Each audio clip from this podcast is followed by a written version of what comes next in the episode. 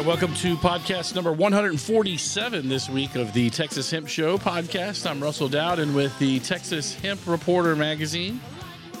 And we are recording our 147th episode of the Texas Hemp Show podcast. So thanks for tuning in this week.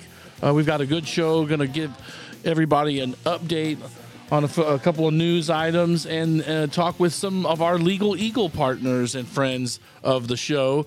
No stranger to the Texas Hemp Reporter, Rachel, uh, this week. Uh, and hi, Rachel, by the way. Hi. Joining us, of course, my co host, Rachel Nelson.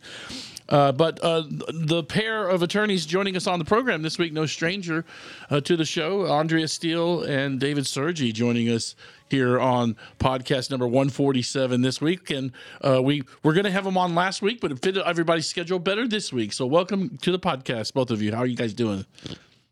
Good. Thank you. Thanks for having us. Always a pleasure to join you. Thank you, David, Andrea. Both it's good to see you guys. Well, David, can you hear us? David, you there? Well, I was hoping we get David in here. Oh, he said he can't hear in the chat. Oh, Something, something happened.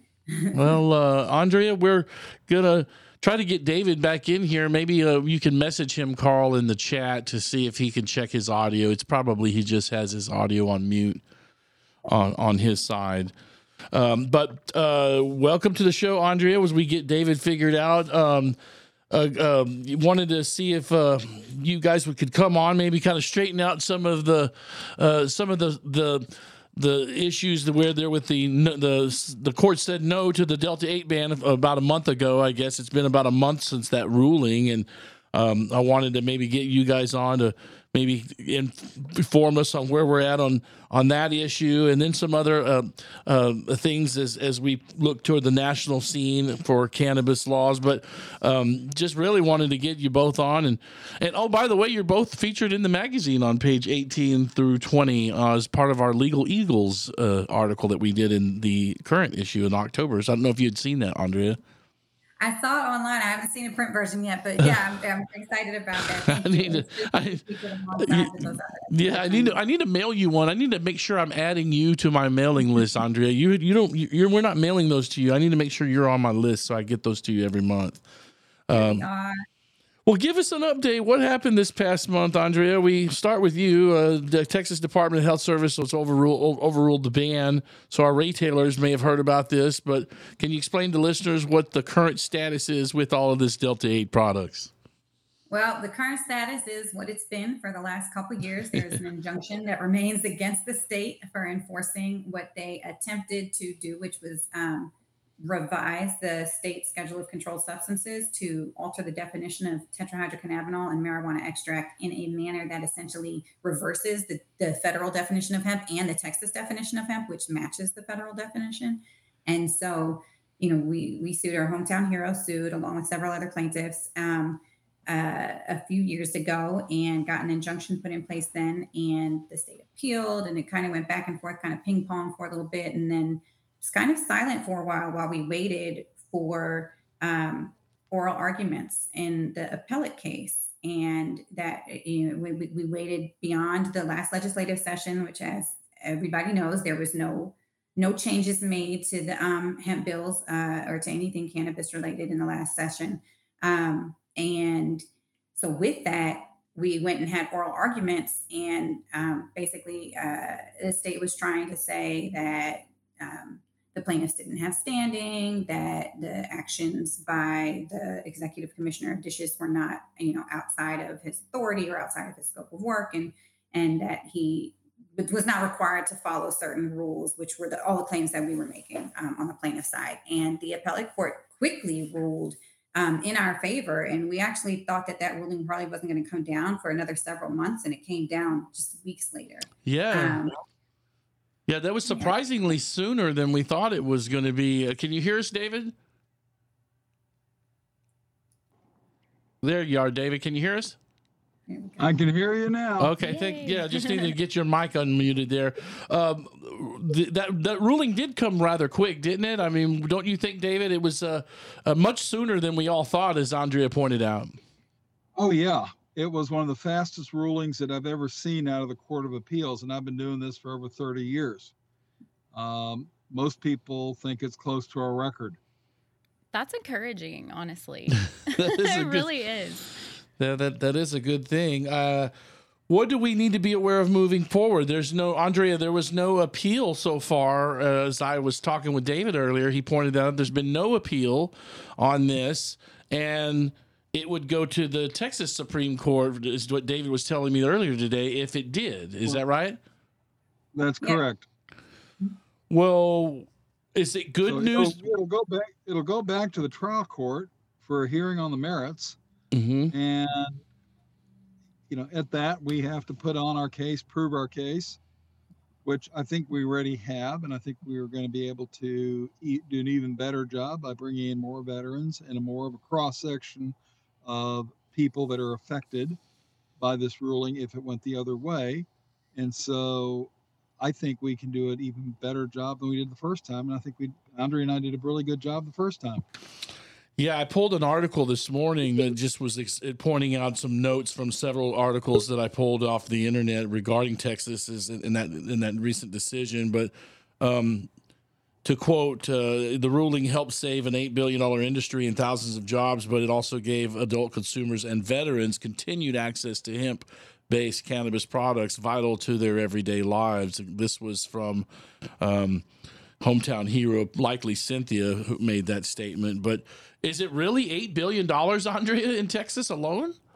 So Beau Whitney, who's a, an economist in the, the cannabis space, did conducted a study and he you know did surveys and and and came up with the economics, um, how it impacts Texas specifically.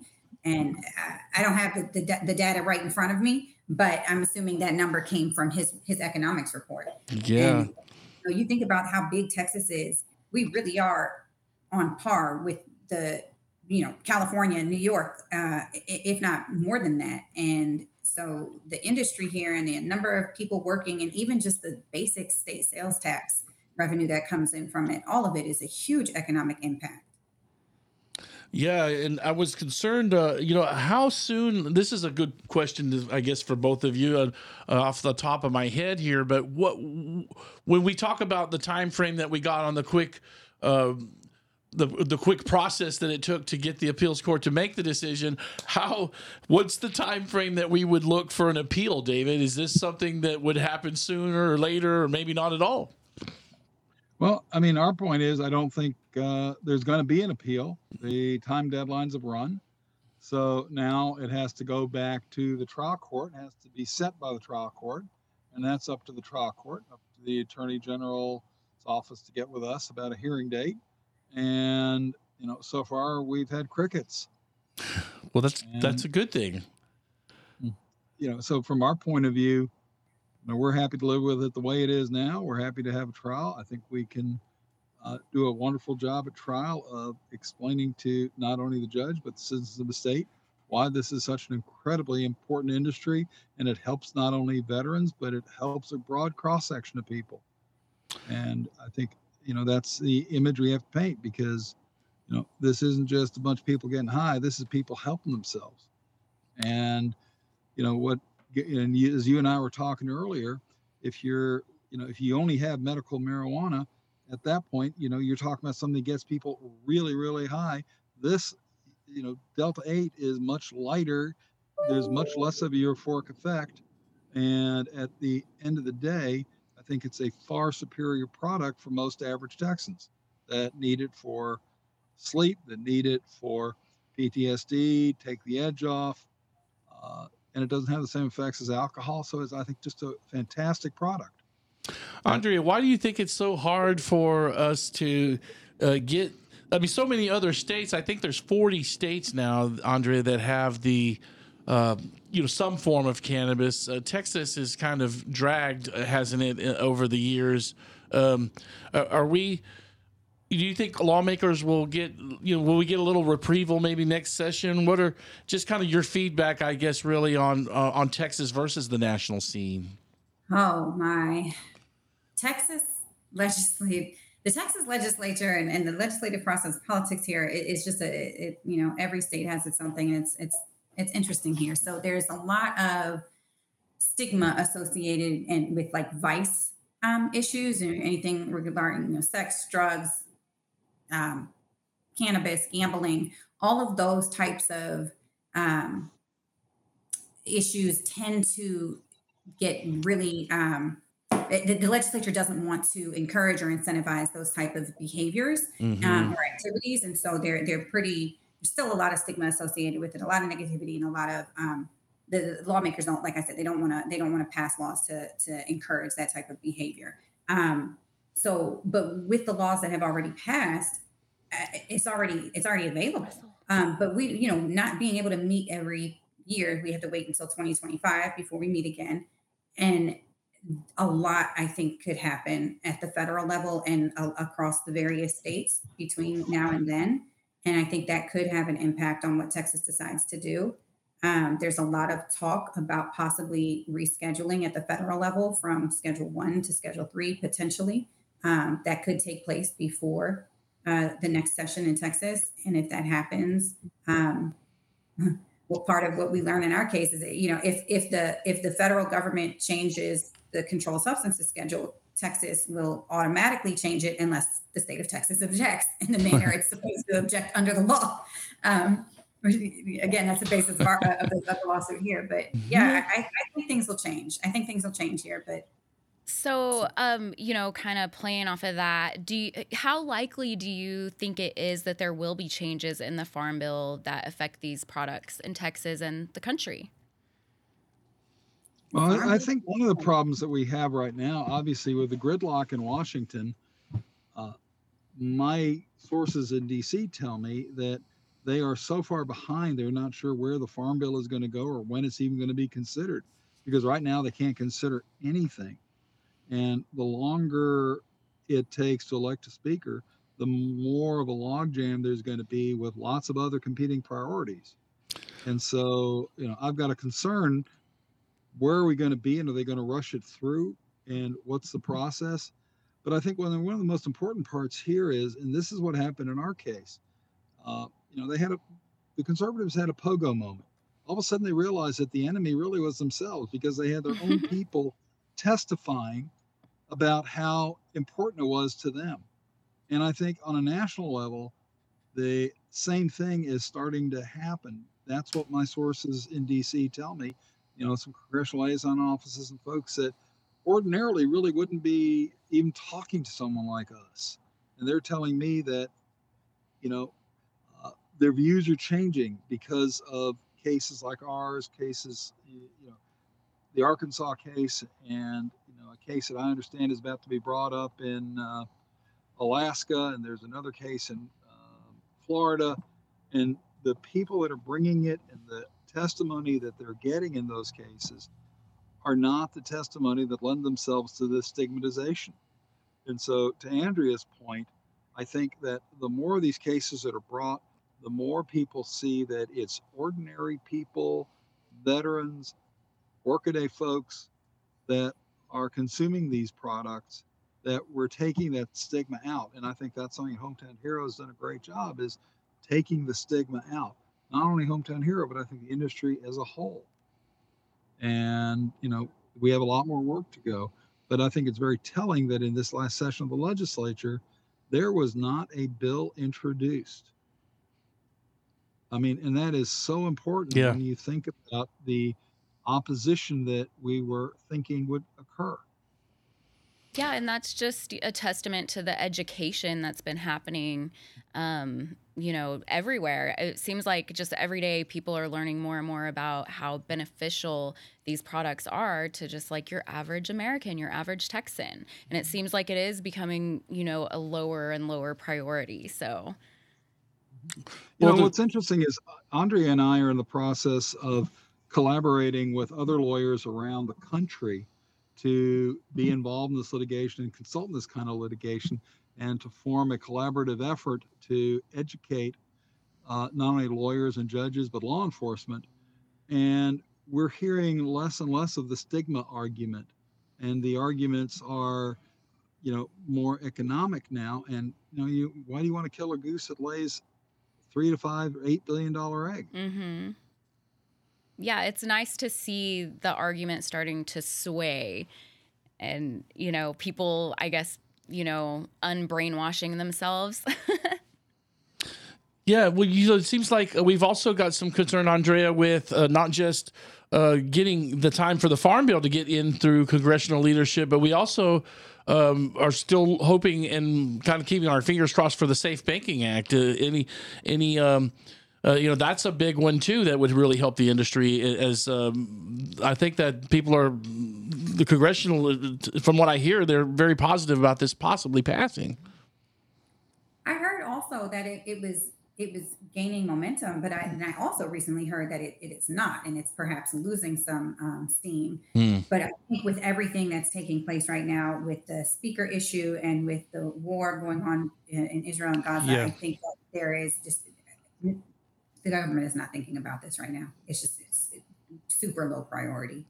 Um, but the fact that safer banking passed in the Senate, that was the biggest hurdle. It, was- it passed in the House a bunch of times, but it didn't pass in the Senate. Now it passed over here on the, in the committee, and we've got to see, you know, what's going to happen with it now on the, on the, the bigger picture. But it would be helpful if that would pass. It would be really important to to at least you know that it signifies that things are moving in Yeah. a direction. And that's a huge impact. The banking industry is huge. I mean that that starts to normalize and uh, continue to to get rid of the stigma across the industry. And of course, when you think about it, our Delta 8 man, uh, and cannabinoid uh, clients really don't have to worry about that right now. It's really more the legalization issue, which is kind of a separate issue. But again, people can consume the products our clients make and not have to worry about the banking issues. Our clients don't really have to worry about that right now. And so, you know, I think that's also taken a lot of the stigma out that you can walk into almost any smoke or vape shop, use your credit card, and it's a normal transaction. Stay right there, David and Andrea. We're going to take our first commercial break here of the Texas Hemp Show, and then we'll come back with another ten minutes with both of you, and and and we'll let you guys out of here. But uh, I do want to ask about just a little bit on Schedule One and and where we're at with that because that's a big issue, and I don't know if we got any movement with that just yet either. Also, we'll talk about some of uh, the law uh, rulemaking powers that uh, dishes and the uh, commissioner's office there at agriculture have, and if there's ever anything there. I'm kind of curious to what the uh, our attorney guests this week think of rulemaking powers as well. The Texas Hemp Show, podcast 147. We'll be right back after this on the other side. Texas Hemp Show.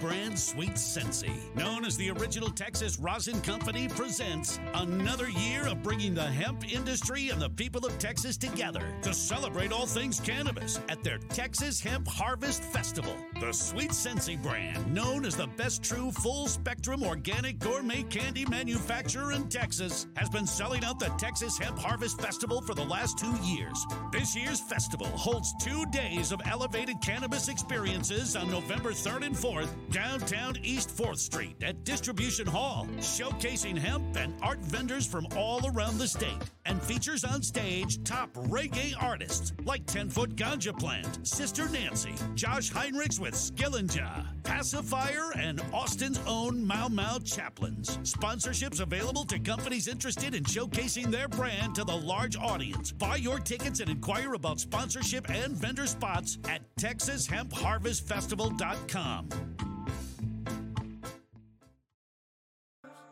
bullshit pay so I can sit out here and waste my life away. Drag back home and drown my troubles away. It's a damn shame what the world's gotten to for people like me, people like you. Wish I could just wake up and it not be true, but it is. Oh, it is living in the new world with an whole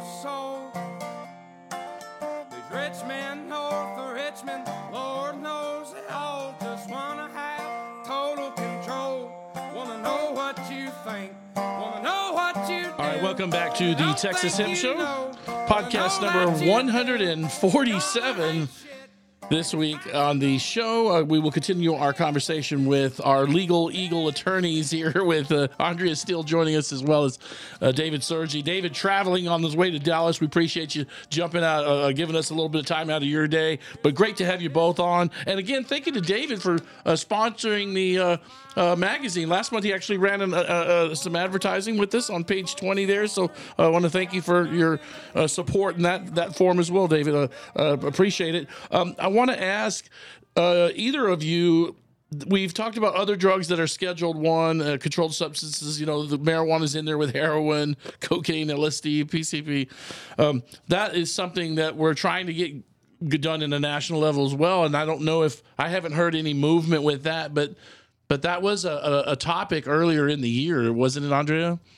Absolutely. And apparently, there's, uh, you know, allegedly a, a recommendation letter from the Health and Human Services Department to um, recommend to the DEA uh, to reschedule uh, marijuana from Schedule One to Schedule Three. Um, Mhm. But nobody's seen the letter.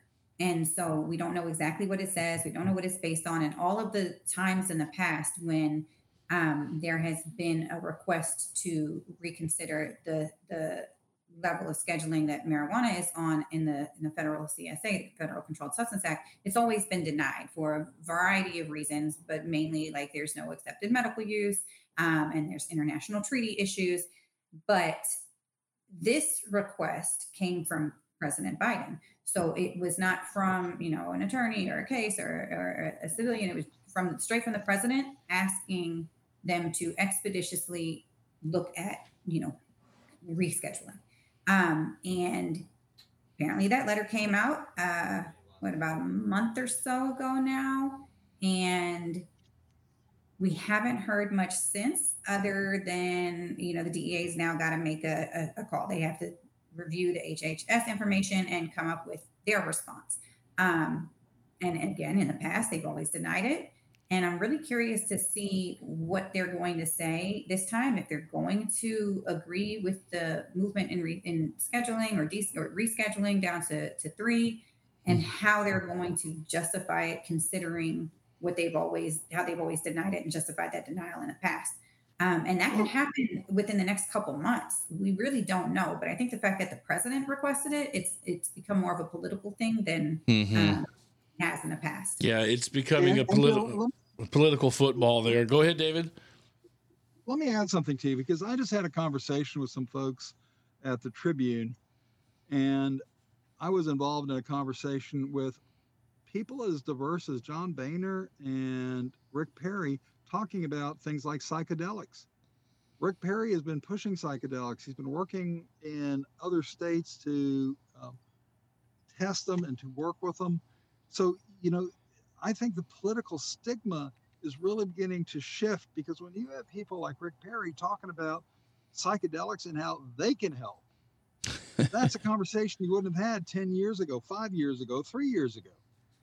Yeah, that's definitely true. happening.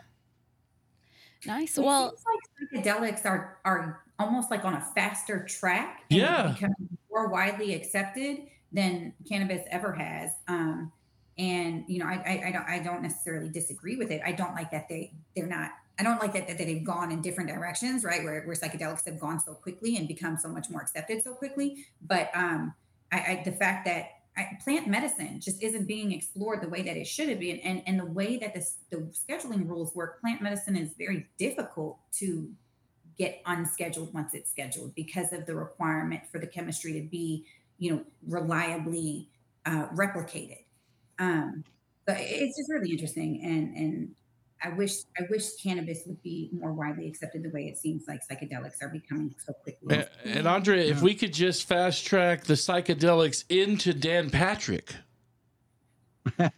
then maybe Well- then maybe we can fast track cannabis in the Lone Star State. anyway, true. just poking the fun at our Well, lieutenant governor yeah. there, but and I feel like, you know, it's the work that's been done in the cannabis space that opened up the door for psychedelics to move so fast now. So I feel like it's still a win, you know, even though it seems kind of unfair and discriminatory. Um, but I was wondering if you guys could speak to, you know, when will Texas take control of um, take control away from DPS for legal cannabis because it just seems kind of absurd um, that the state's premier law enforcement agency is overseeing cannabis. So, could you guys kind of just Yeah, give us your thoughts on that? Yeah, when would that change come, Andrea or David? When do you think that would ever happen? You know, You know, I think DPS initially designating authority over a medical program to a law enforcement agency seemed really um, out of line and inappropriate.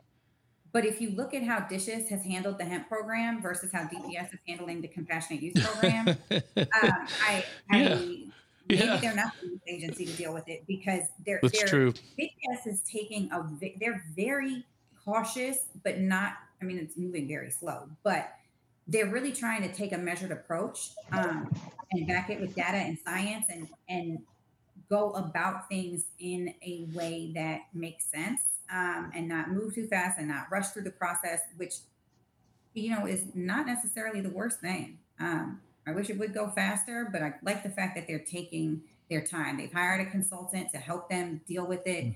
Where on the hemp side and the dishes side, like it is not going as smoothly and as organized. Yeah, David, Uh, we've had more pushback from dishes than DPS, and most other states, David, like uh, we've seen in New Mexico and uh, Oklahoma, they create a state-run MJ or Cannabis Marijuana Regulatory Commission, and uh, maybe that'll happen. But so far, uh, we haven't seen that in Texas. I know we haven't. And then you have to look at Alaska, where the regulatory agency has totally gone down on one side of the equation, favoring things like marijuana when in cutting out a lot of hemp derived products. And so we have to be very careful what we ask for. And I'll also say this that when you look at the change in leadership at Dishes, um, I haven't seen anything yet that shows that our new commissioner uh, is taking the same strident attitude as Hellerstedt did. And so I'm cautiously optimistic that perhaps with the change that we may actually see some more positive improvement when it comes to cannabis, cannabinoid products, as well as marijuana down the road. Nice. Well, can we kind of switch gears into Arkansas? Could you guys tell us about the litigation taking place there and how um, the case could have significant implications for how THCA and other elements of hemp are regulated and interpreted? Yeah, so I, I've actually been working on that case with the litigators and been consulting on that case um, as well. And that one has been, that's a really, really good ruling. So, what Arkansas did in that case was essentially um, change the definition of hemp after they had already had a USDA approved hemp plan. They went back and changed the definition of hemp in a way that basically measure it, it measured the, the, the instead of being 0.3% of the delta 9 THC, it's 0.3% of the CBD of the THC. It was scientifically impossible. It didn't make Wow. any sense. Um, uh, you know, the THC and CBD are their own separate molecules. So there is no CBD in THC. Right. Um, so it was just kind of ridiculous, and uh, and and that and then they also altered their Controlled Substances Act to then add on um, THC isomers, tried to pull in delta eight and delta ten, but also use very vague language. You know, things like what is psychoactive, um, synthetic, and they also um, were trying to work around the interstate commerce protections in the farm bill by by mandating continuous transportation of hemp through the state. Um, and and so that you know, we had some some uh, preemption from federal preemption on the, the interstate commerce stuff, um, conflict preemption with the change of the definition, and um, um, the the uh, the last argument I just mentioned. Anyways, I didn't slip my mind just now, but the ruling came down, and what the judge essentially said, and we got a preliminary injunction in Arkansas against the uh, against the state from enforcing this new law, and the law was bizarre. It had like this really weird scheme where if the law was enjoined, it was going to trigger another regulatory process. It was it was an awful law. It didn't make a lot of sense. It was very difficult to understand, which is part of the reason why we got that preliminary injunction. But the judge said you can't buy into the federal program and then turn around and change the definition. It's a federal definition. And if you look at the way the Farm Bill is drafted, the definition of hemp is not a part of the section that's where the hemp production plan is. It is a definition of hemp. And so Mhm. Congress defined what hemp is, and they removed it from being a controlled substance under the Federal Controlled Substance Act. So the hemp and THCs in hemp are not considered marijuana. And then if a state wants to have control over hemp, it can submit a plan to the USDA and get that plan approved. But the definition of hemp is the definition of hemp. And then so that ruling really brings into question anytime a state alters the definition of hemp to be different than the federal definition and they've already got a USDA approved plan. Um, that and it's a lot of these states are doing that. They're altering the definition of hemp, or they're altering other definitions that have the impact of changing the definition of hemp. Um, so I, I think that case is pretty big with regard to that aspect Yeah. of it. Mm-hmm. Very And, and I'm going to add that there's a case in Florida that hopefully Andrea and I will be involved in, uh, which deals with THCA and some of the very similar issues. And that's in the administrative process right now. And I think that, um, and I'm hoping that Florida to go, the- federal court in Florida moves the same way because what Andrea said makes perfect sense. These laws are drafted by Kafka. They are not drafted by normal human beings that have reasonable, uh, you know, where you can actually reasonably figure out what they're supposed to mean. And so, you know, I'm really happy with the result that was obtained in Arkansas. And I think that it, and Andre, you and I were talking earlier that we're, you know, the Arkansas case has been cited in Virginia in a decision that you sent me. Uh, again, that has great effect. And let's see where this goes. I want to Yeah. ask. Oh, go ahead, Andrea. Go ahead. I'll let you make your point. Well, a couple things came up in the discussion just now and earlier when we're talking. So Maryland just had a ruling that was really interesting, and their theory. So all of these lawsuits that are going up that have been victorious so far, um, Kentucky, uh, also where you know people are fighting back against the state prohibitions and winning. Um, but the the Maryland case, most of those states, most of those lawsuits are happening in states where cannabis is either there's no adult use or there's a medical program that's limited or it's not, you know, it's very new. But Maryland has had medical marijuana for a long time, and they also recently um, uh, legalized adult use. But as part of their laws to uh, regulate the adult use program, they essentially hampered the hemp industry by forcing all of the hemp um, sellers sellers to go into this licensing scheme. So not just not only do they have to comply with the testing and the labeling and the mark uh, and the packaging, but they also have to have a license in order to sell. Or can you know the only people that can sell these products are people that have the the adult use license. And because the way that Maryland's rolling out the pro- the program is the first set of licenses is only going to be given to social equity applicants. And the way that Maryland defines that is certain zip codes, or if you attended a school in a certain zip code, or you had a Pell Grant, or uh, went to a college where a certain number of people had a Pell Grant. It, it's not quite on point with you know going back and addressing the injuries of people who were harmed by the war on drugs it's kind of associated but not quite on point but anyhow um, th- there's license caps there and there's a limited number of licensing. And so what happened was all of these hemp industry retailers overnight immediately were not allowed to to go forward on a business that is federally legal that they've been working under um, when this new law went into place. And so in maryland the the the the, they sued under the notion of anti-monopoly, basically saying that the state, by authorizing this adult use program and making it such a limited program that only certain people can benefit from, and and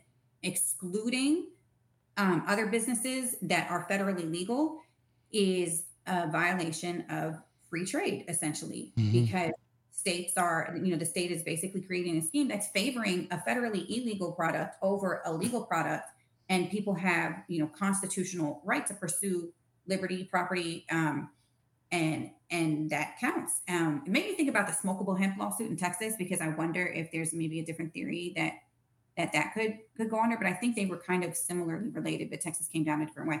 Regardless the maryland lawsuit has a very very interesting um, theory behind it with its anti-monopoly aspect. Yeah, we And- we need to keep our eye on that. I want got two more points before I let you both go. I want to get out. Um, David, can you speak on the ongoing challenges with law enforcement?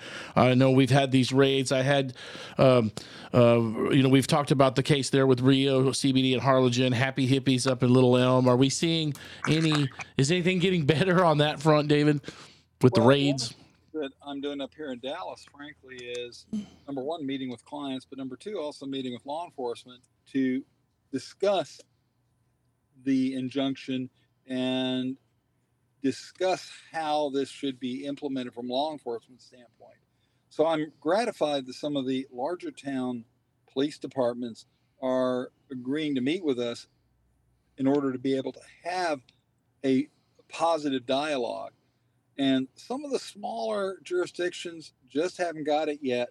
And Yeah. unfortunately, there's going to have to be litigation. I mean, we're involved in the federal co- uh, lawsuit in Victoria over something that happened down there. We're involved in another lawsuit um, in another jurisdiction in Texas that, you know, again, somebody was arrested and one kid spent six months in jail on a blue warrant because of the arrest, ultimately released because he'd committed no crime.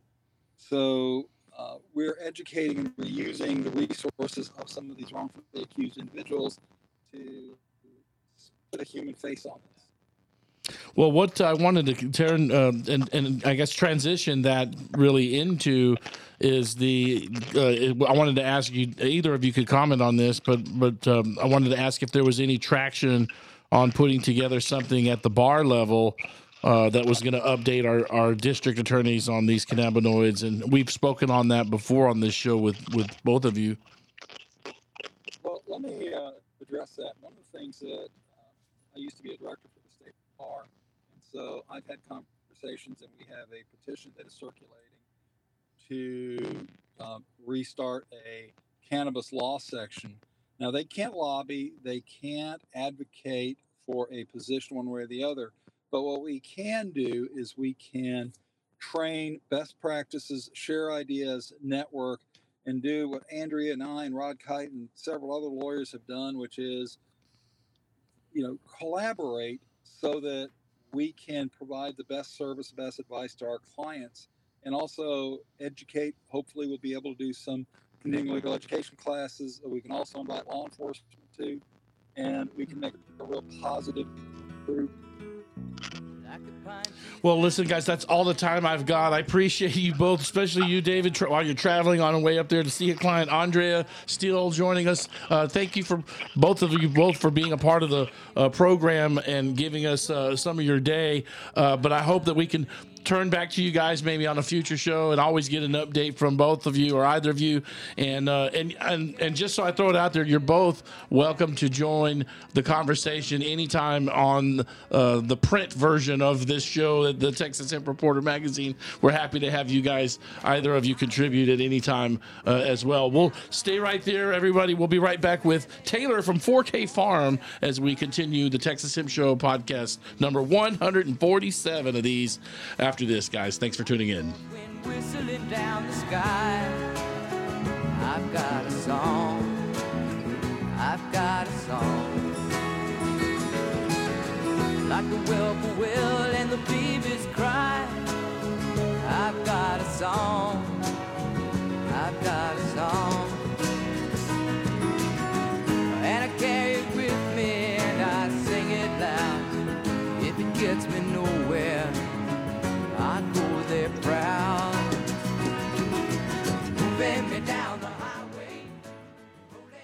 You work hard every day to grow the best crops.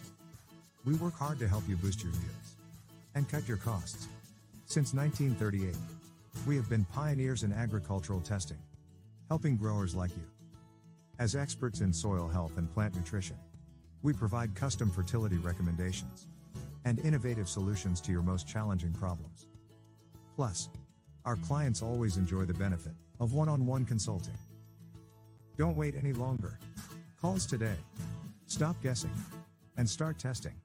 The Texas Hemp Show is brought to you by your friends at CBD Pros USA, your cannabis experts. Right now, you can save 50% off any one product if you mention the Texas Hemp Show. That's right, 50% off anything on the online store menu.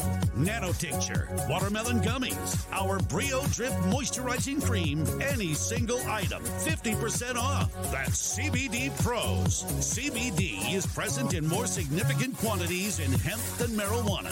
And because it's non psychoactive, CBD is widely regarded as the cannabinoid with the most health potential by researchers. If you'd like to learn more about CBD and our products at CBD Pros, you can read our education page and browse some of our products to learn more. Visit CBDProsUSA.com.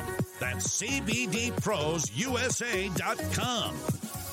Mylan Wellness is a proud sponsor of the Texas Hemp Show and has earned a reputation for creating future minded CBD and Delta innovations. From broad spectrum CBD to a wide variety of recreational products, Smilyn offers the best experience while matching the needs of consumers across the board. Are you a fan of edibles? The Smilyn connection of in demand hemp derived goodies are bursting with flavor, fun to consume, drive long lasting results, and provide just the right amount of cannabinoid doses. Check out the variety of potent Delta 9 gushers, Delta 8 chocolate malt balls, space rings, and nerd like candy clusters. Smilyn has also unveiled a new line of functional and euphoric mushrooms that provide powerful and pure solutions to nurture the body and elevate the mind. Stay tuned for the biggest launch of the year, Mushroom Life. Go to smilynwellness.com, S M I L Y N wellness.com. The Texas Hemp Reporter Magazine. Would you like to host the Texas Hemp Show podcast at your business or special event? Now booking live broadcast from your location with our new demo vehicle, the Texas Green Machine. Email Russell at TexasHempReporter at gmail.com. Now back to the show with your host, Russell Dowden.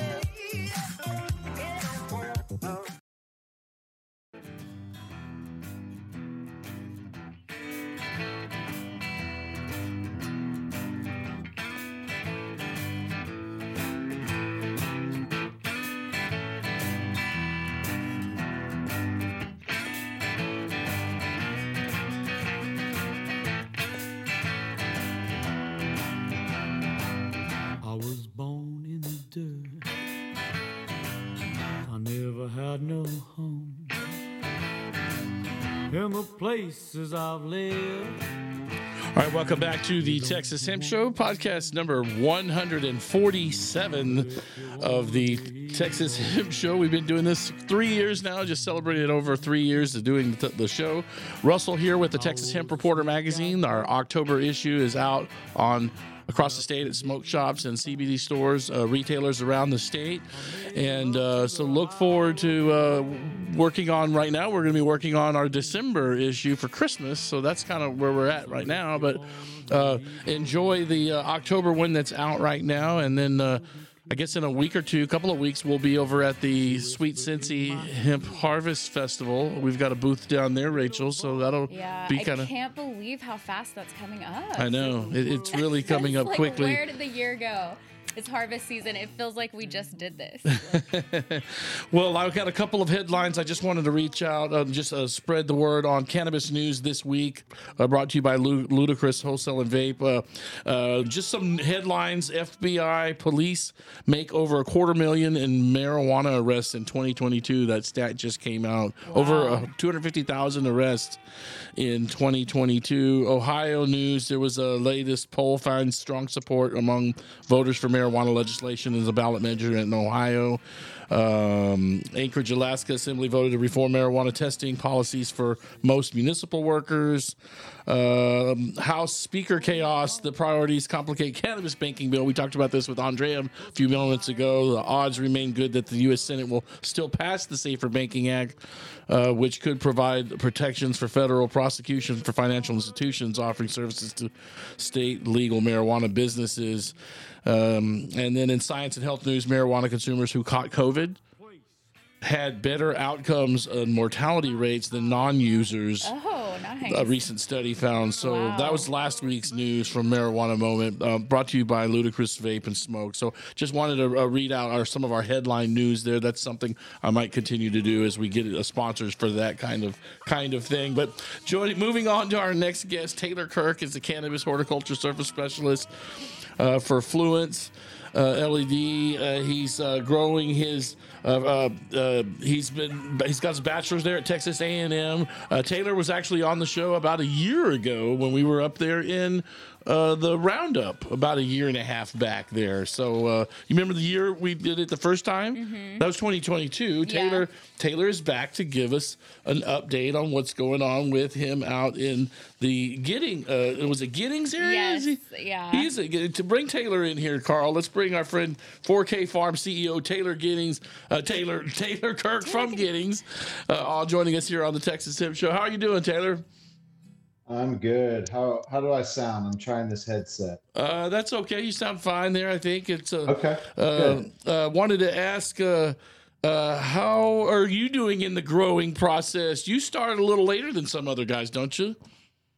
Yeah, I kind of, you know, the way I run my farm is quite a bit different. So I have indoor and uh, light dep greenhouse. So I have the ability to start plants off inside and avoid the summer heat. And then uh, I plant strategically, timing kind of my harvest is kind of the way I, I plan my planting is to harvest when it's cooler outside, which tends to allow for better quality flower in the end. I can get good color. Um, colors popping out in the flowers when the cool nights set in and you know really take advantage of the the really good october november weather that we have here and pull a early december harvest i'm actually looking at um, running through the winter probably for the first time this year i've, I've always managed two harvests a year spring and fall but um, we just we have mild enough winter with a little bit of heat and the lighting that i now have in the greenhouse i'm, I'm thinking i might go for that as well Well, what did you think of the last previous guest? Uh, we went. Sorry, we went a little longer uh, with those attorneys, but um, good information. Any thoughts on your end as a grower of just that conversation about uh, all the movement and and um, traction there uh, from the legal side? I thought I'd get your thoughts on that last segment. You were able to watch that. Yeah, for sure. No, I, I listened in and uh, I've been following along. You know, we, I, as a grower, right, I don't really focus on Delta 8. Delta 8 is found in the plant, of course, um, mostly in low concentrations. I think there's some breeding work going on to see about increasing the levels, but for the most part, it's going to be, synth- uh, let's see, converted, let's say is the proper word, Mhm. from CBD, you know, and so I, I think this is a, a big win for a lot of the retailers in the state that are uh, sell, have been selling those products and now continue to sell that uh, Delta Eight product, uh, you know, line. But you know, for me, it's it's really nothing different um, than what I'm doing. I'm focusing on quality flower and what I can naturally grow or produce here legally. So um, that's where I'm focused. Terpenes are really big, you know, to offer for, for my customers is a good flavor, uh, Mhm. different uh, effects from the plant naturally, right? And um, you know, I'm I'm sitting here, uh, you know, seeing all this THCA on the market as well. That's that's kind of overtaken Delta Eight from what I can tell, and rightfully so. Not saying that Delta Eight is not uh, doesn't have its own place. Uh, it is less psychoactive, um, and yeah, so some of us want like the less psychoactive. Uh, unlike Rachel, sure. unlike my, my co-host, uh, some of us actually like the Delta Eight products or the even the CBD. I, I have lots of CBD flower in my home, uh, and then I do carry the Delta Eights pre rolls are in my house. This is all stuff that's like next to my bar, Taylor. You know, in the Yeah. in the in the in the hallway, but. Uh, I don't smoke that crazy uh, THCA or any of that wacky tobacco. I like You know- CBD for, you know, lotions and stuff like that. That's more what I use CBD for. I think it definitely has its place, but I just think if I'm going to go through the whole, you know, exposing my lungs to smoke, there should be a reason. Like CBD, it just doesn't. I like the for C. me. I like the CBD because it doesn't give me the psychoactive that I used to, uh, you know, um, abused for 20 years when I was younger, Taylor. And, and I feel like a lot of people grow out of that. Like Yeah. as they get older, they're like, you know what? I just it doesn't do it for me anymore. So, and there's nothing wrong with that. Well, Taylor, you're just like like yourself. I'm on the board with the uh, uh, Hemp Coalition. Are you going to be at the Hemp Summit? I think you spoke last year. Are you going to be up there in November?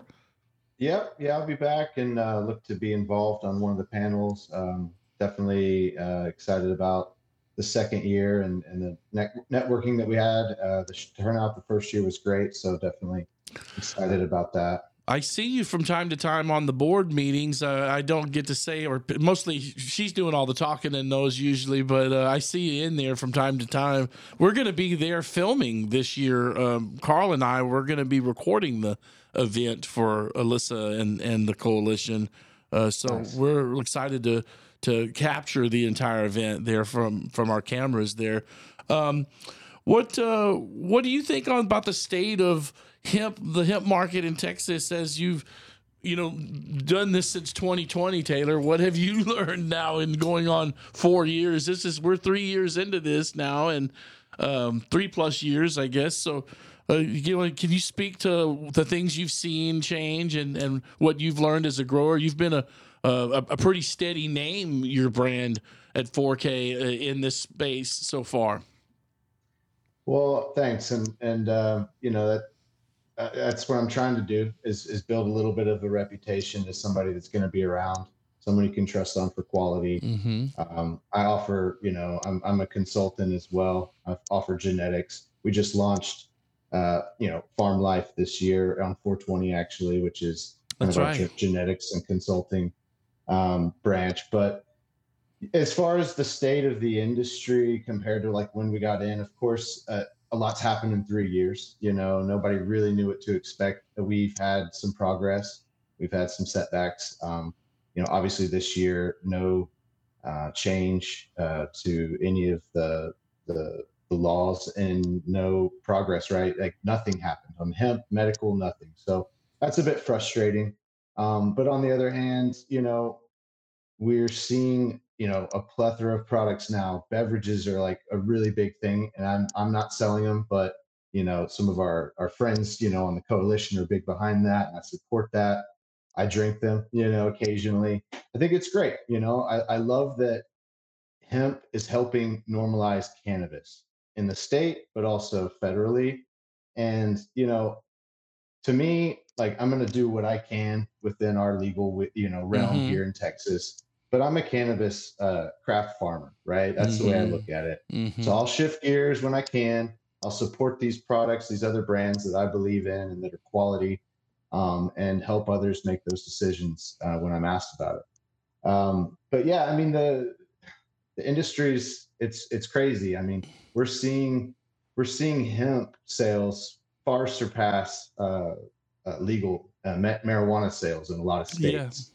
um, and we're seeing the hemp industry here in texas you know basically um, you know i, I- I don't want to say it's it's taking away from the or it's it's lessening the medical the the factor of the medical program but it in a lot of ways it is right i mean because you know they're still so so restricted as well. You know again like i said they didn't get any progress um, this year. And so when you can buy products that are actually more potent and they're derived from hemp and they're cheaper you know i think that's the choice that most people are going with. Well, there's still certain really really intense medical cases that people need doctors intervention.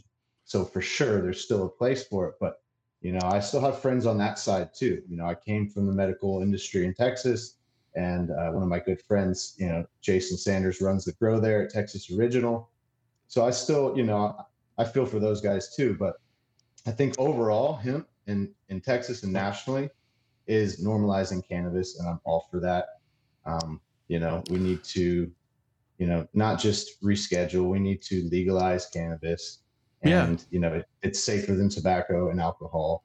Let's regulate it let's tax it whatever we got to do to make all the you know politicians and and people happy that that are looking to benefit from this on financially and let's just you know quit you know it was really interesting listening to lawyers earlier but you know it's it's super complicated it sounds like those guys are going to be busy for a while Yeah. And um, you know, it's kind of where, why I'm staying in my lane because you know it, it's really murky water out there if you start playing with all these you know derived uh, cannabinoids. Well, well, let me, let me just jump in here, and, I, and, and, Rachel has one for you about the farm in the, here in a second. But I just wanted to jump in because uh, there's, you know, you you plan to go into the cannabis space when the state opens up the legal uh, cannabis market. I mean, growers like Taylor here at, at 4K Pharm, uh, Eddie at Oak Cliff Cultivators, Aaron Owen with Tejas. Uh, you know, th- these are the guys that are going to be, I imagine, you know, doing really well with with you know the legal cannabis market here in the Lone Star State when when those markets open up to you. I mean, I mean, certainly you guys are like Eddie and and yourself and and Aaron are are going to be opening, to, you know, pivoting into cannabis, right, Taylor? Yeah, no, for sure. And I think I mentioned this on the, last time. I, there's a lot of good uh, operators here in the state. There's people that, um, you know, are, are putting out really good product that know what they're doing. And, you know, I think everybody's, you know, in it for those guys that are, that are doing it right. They, I mean, you have to be able to be a good operator to be successful. That's what we see across the country. And there's a lot of people that are getting in to get rich quick. And there's other people that are in it for the long haul. And I think if you're in it for the long haul, you're a cannabis person. You're passionate about cannabis, not just hemp. And yeah, that's absolutely my plan. Yeah. Um, without question, I, I would love for Texas to follow the lead of, say, New York, who's actually allowed the hemp farmers to come into the medical program. Um, they were kind of the third, you know, license uh, ish. You know, the open, op- they opened up like a third round of licenses to hemp farmers, um, so they kind of were grandfathered in. That makes sense, you know. So Mhm. I'd love for you know that's something I'm going to be working on, you know, with the coalition to help uh, lobby for that on the next session if we can, um, and and work with folks like D- that we know at the DPS as well, who are actually writing those rules and accepting new applications for the medical program to hopefully think about those things. and Rachel has a one or two for you here, but I I just know that you know you and you, you as a grower, you're you know you're one of those guys that's in it for the long term, and uh, you know I'm kind of friendly with you and Aaron and and and Eddie over there at Oak Cliff, and and all of y'all are part of that hemp coalition, and we we we know that you know you guys are. Uh, you know, like Jeremy over there at, at Bayou, th- there's those those members of our board on the coalition are really in for the long haul with this plant and so i just wanted to speak to that because you're one of those uh, that are really you know you're all in with this taylor you know Yeah. so i just wanted to point that out what do you got for him rachel Well, Taylor, I'm wondering, you know, it's been over a year now since you were on episode 92 of the Texas Hemp Show. So, like, what's new with um, your grow? And do you still have plans to open a retail store in the future? oh yeah Yeah, yeah. Thanks. Uh, so with the grow, I mean, I just continued to dial it in. I've got some. I made some upgrades to the greenhouse. Um, I actually added some indoor uh, flowering area so I could grow year-round indoors, produce um, you know small batch indoor flower as well as the outdoor greenhouse flower, which has been really well. Um, it's been going really well. I'm, I'm refining, you know, the strains that I'm working with. I'm doing a little bit of breeding work as well and bringing new genetics to market through uh, seed form. And then um, I'm offering clones uh, through Farm Life as a uh, made to order to Texas farmers. Really, anyone that wants it, we can mail those as well. So, um, as far as retail goes, right now it's it's all uh, just just with the website there, um, with the online store. I do have, you know, uh, goals for the future to open a retail shop. I actually had thought at this point I would have already opened it, but we decided to put it on ice. It just wasn't the right time. But um, yeah, we're looking to open some boutique style, maybe even like a lounge aspect here in Giddings, where we're at. Just again to to provide that uh, that craft flower, the can the, the cannabis and hemp that we can produce locally to our local community primarily, and anyone else that wants it. You know, we do offer unique stuff. So um, I've been shipping out of state as well. um, you know taylor i was just while you were speaking i was just telling my staff here that maybe carl and rachel and i should come over there in the texas green machine and and get a do a tour of your facility while you're you're in the grow you you shared with me he shared with me some really cool pictures earlier today on the phone and of what he's got going on. And and i think it would be cool to maybe come over there either Uh, I don't know if we could make it before the hemp harvest festival, but maybe certainly after that in November would be a really good time if Taylor would have us. I think it would be cool Oh, to come yeah. over there with some cameras and kind of do a little special report Yeah. on on what you've got going on if you're open to that, Taylor. Yeah, no, 100%. You guys are welcome. November, late November would be a fantastic time, Yeah. actually. Uh, I'm harvesting the first weekend of December, so you'll see some really good looking plants. and uh, Nice. Yeah. Well, I've got, you know, a pretty unique operation here. I'm happy to happy to show it off. Well, I'm very proud of it. He's invited me out before, but we've been talking about lately here doing a, a filming one of these, you know, wh- while they're doing it. I think uh, it's a good idea to go out and see one like Aaron or, or Taylor. And Taylor uh, would be great to go out because he was just telling me, you know, his harvest is a little later in the year in December. So uh, with the weather being cool, it might be a good opportunity to take 290 East and go see our go see our our friends at 4K Pharm. Are you going to be at the Harvest Festival on November 3rd and 4th? No, I'm doing. I'm just traveling so much lately for Fluence that it's not going to work out. Oh, Um, I'm- okay. that's that's that's kind of my struggle too. You know, with the retail, why I didn't open it. Um, this this was has been a side hustle, continues to be a side hustle for me. That's a passion project. You know, I know the future for me is to get you know completely vertically integrated with a brick and mortar. I mean, I I know the Oh, I know the script, I know the the playbook, and so far I'm I'm doing everything exactly the way I wanted to do it. Very happy. Um, but it's just being patient, you know, and waiting for the right time, I think, before I do all that. Um, so, but these events, you know, I, I, I hate it. I just missed Oh yeah. a good buddy of mine. He throws on a barbecue festival called and, and Smoke Game Strong. He does these amazing events out on Lake Travis. I've been a part of them since he started them. And I just had to bail on him because I was going on a work trip. So travel's picking up. I just got to kind of plan everything uh, as best I can, stay on top. And you know, uh, gotta do. Taylor Taylor Carr was mentioning. You know, we work with uh, uh, Clayton Moore. I, I always sponsor the a scholarship with them every spring. Uh, we did last year. We plan to next year. You work a lot with uh, Clayton Moore there at A and M. Carl was pointing that out. You just thought he meant you give give Clayton a shout out. What, Yeah. You guys work together on genetics, or uh, they're out there at the farm?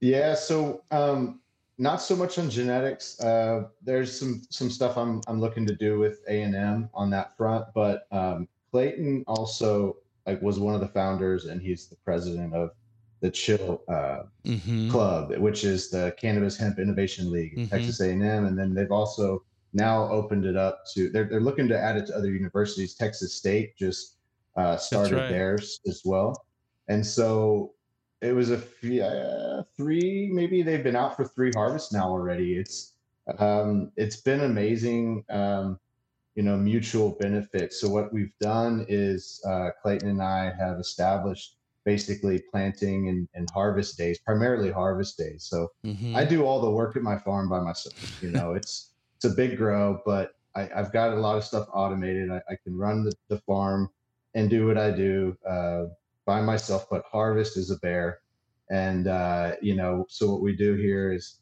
we throw a party. You know, I barbecue. I have about you know anywhere from you know 15 to 30 people out here and uh, we just we just get down and take it take take care of it. And what he's done is he's organized uh, this club and and certain students to come out and help with harvest. So they get hands-on experience which they they don't get there at school. Uh, and you know it's a mutual benefit because i'm sharing knowledge with them and then they're helping me with free labor. So you know a little barbecue and and uh, hemp education goes a long way. Those students just eat it up and it's it's been great Well, uh, that's about all the time I've got. I'm sorry I got a little hung over there with those uh, those attorneys, but you know those lawyers they can be a little long winded, and you can't stop them. That that snowball gets going with those guys. So thanks for all your patience, Taylor. Fire off your website. How can folks learn more about farm life and and the good work you're doing out there in Giddings, Texas? For sure. Everything's at 4kpharm.com. Uh, dot com. and then it's 4kfarm at gmail if you want to reach out to me on email form. But uh, look forward to having you guys out sometime. Would love to do something here on the farm. Yes, absolutely. We want to come out there and hang out with you, and uh, we'll get that done here probably in, uh, after. I say we go after the Harvest Festival, but before the Hemp Summit. So that would put us, Yep. you know, somewhere between, uh, you know, uh, Thanksgiving and the and the fifth of December. So I think that would be a perfect timing to come out and say hi and and check out the operation.